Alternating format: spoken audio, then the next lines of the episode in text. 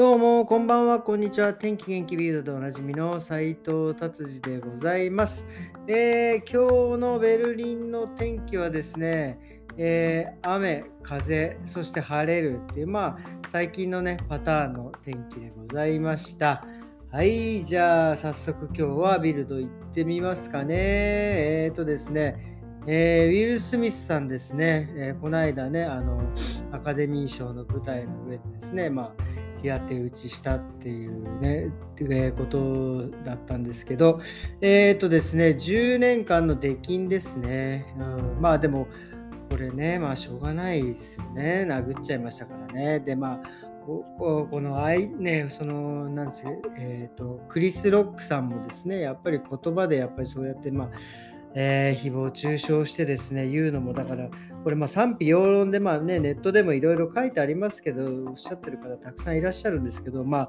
僕はどっちが悪いというよりはもうどっちも悪いっていうような、えーえー、というふうに思っております。はい、じゃあ次はですね、えーと、DHL の飛行機ですね。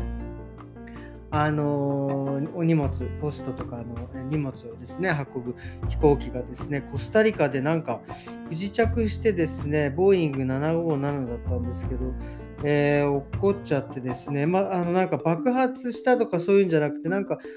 着陸にちょっと不時着してですね、で、ちょっと機体が折れちゃった感じの絵になっておりますね。で、まあ、えっ、ー、とですね、無事、えっ、ー、と、操縦士の方、お二人、えー、無事にね、救出されたみたいです。え、なんかね、油圧の、え、なんか、え、油圧の関係で、まあ、落ち、不時着したっていう書いてありますね。まあ、本当、この飛行機はね、だから、まあなんかね、飛行機は、なんだっけ、えー、交通事故に遭う確率よりも、えー、て言うんですか、えー、事故が少ないというか確率が低いって言われているいますけどね、やっぱりなんかそれでもやっぱりちょっと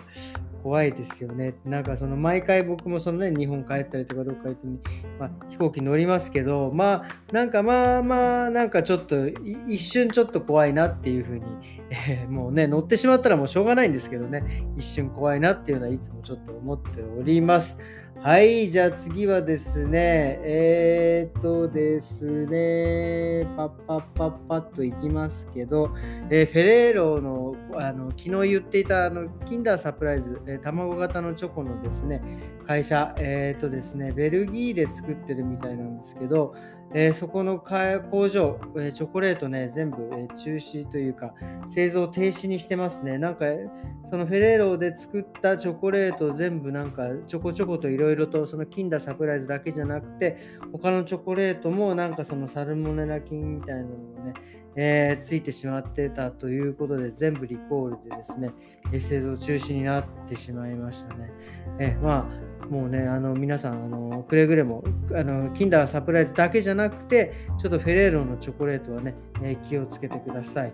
はい、なんか今日はなんかパッパッパッといく感じですね。えー、気になる記事がですね、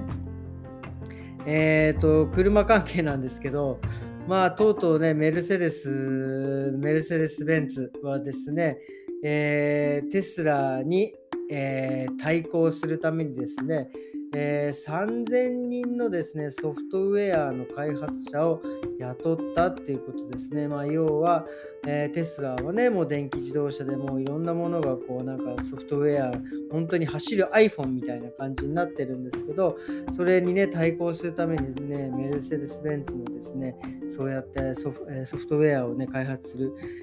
えー、方たちをですね、どんどん雇って、えー、車を作っていくような感じですね。もうなんかどんどんどんどん本当に電気、電気自動車になっていくというか、本当にあの、あの、あれですね、えー、本当にモーターになっていくんだなっていう、なんかちょっと毎回言いますけどね、やっぱりエンジン車が、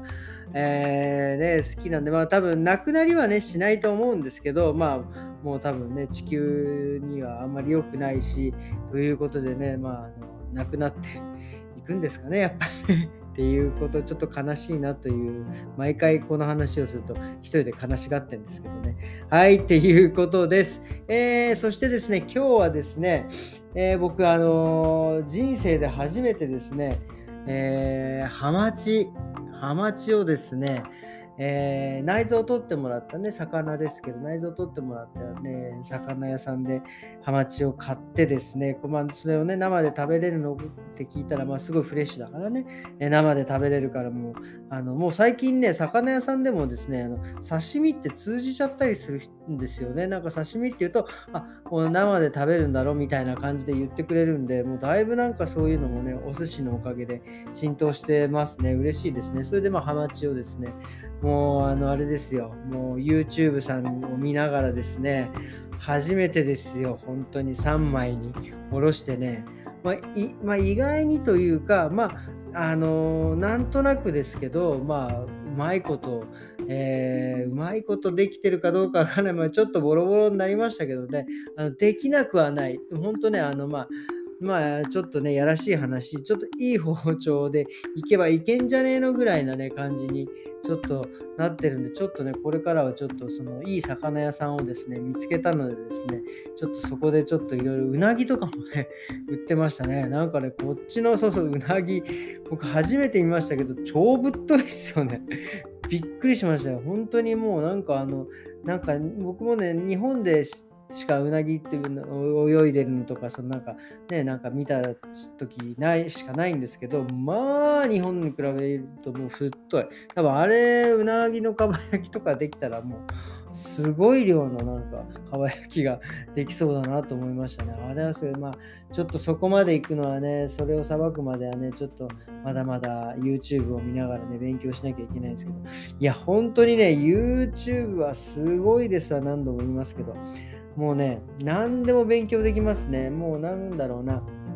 まあ、もちろんね、細かいとこまで、えー、知ろうと思ったら多分ね、お金を払ってその習うとか、そういう風にしなきゃいけないとは思うんですけど、こうざっくりな感じでいけば、いや、YouTube 様々ですね。だから本当にあの、あのー、前にもなんか言ったかもしれないけど、学校教育なんかもですね、あのこういう YouTube とかでねなんか授業ができたら、まあ、学校行く行くのは大事だと思うんですやっぱね人間関係とかいろいろね、まあ、学ばなきゃいけないこともあるのでただその授業に関してはなんか YouTube でいいんじゃないかなって思っちゃいますよね。それで、まあ、例えばねなんか僕みたいにちょっとこう理解力がねちょっと、え理解するのに時間かかる人なんかに YouTube で授業を受ければですねあの何度も巻き戻せるわけですよ。何回も同じとこ聞けるし。学校のね、先生がまあいけないというわけではないですけど、やっぱとかくほら、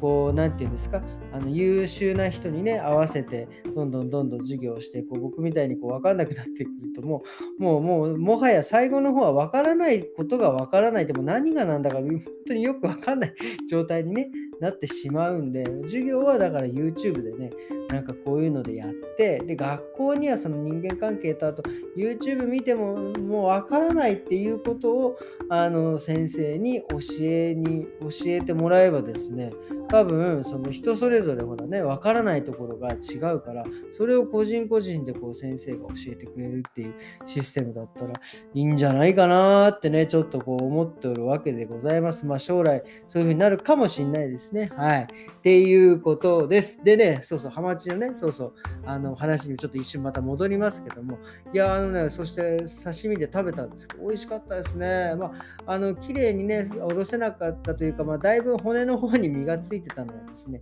ちょっとこう、煮付けにしたりとかして、あのちゃんと、えー、美味しくいただきましたんで、えー、よかったと思います。これからね、ちょっと包丁と魚こだわっていこうかなと思いました。はい、すいません。じゃあ今日はこういう感じで終わりにしたいと思います。それではまた明日。さようなら。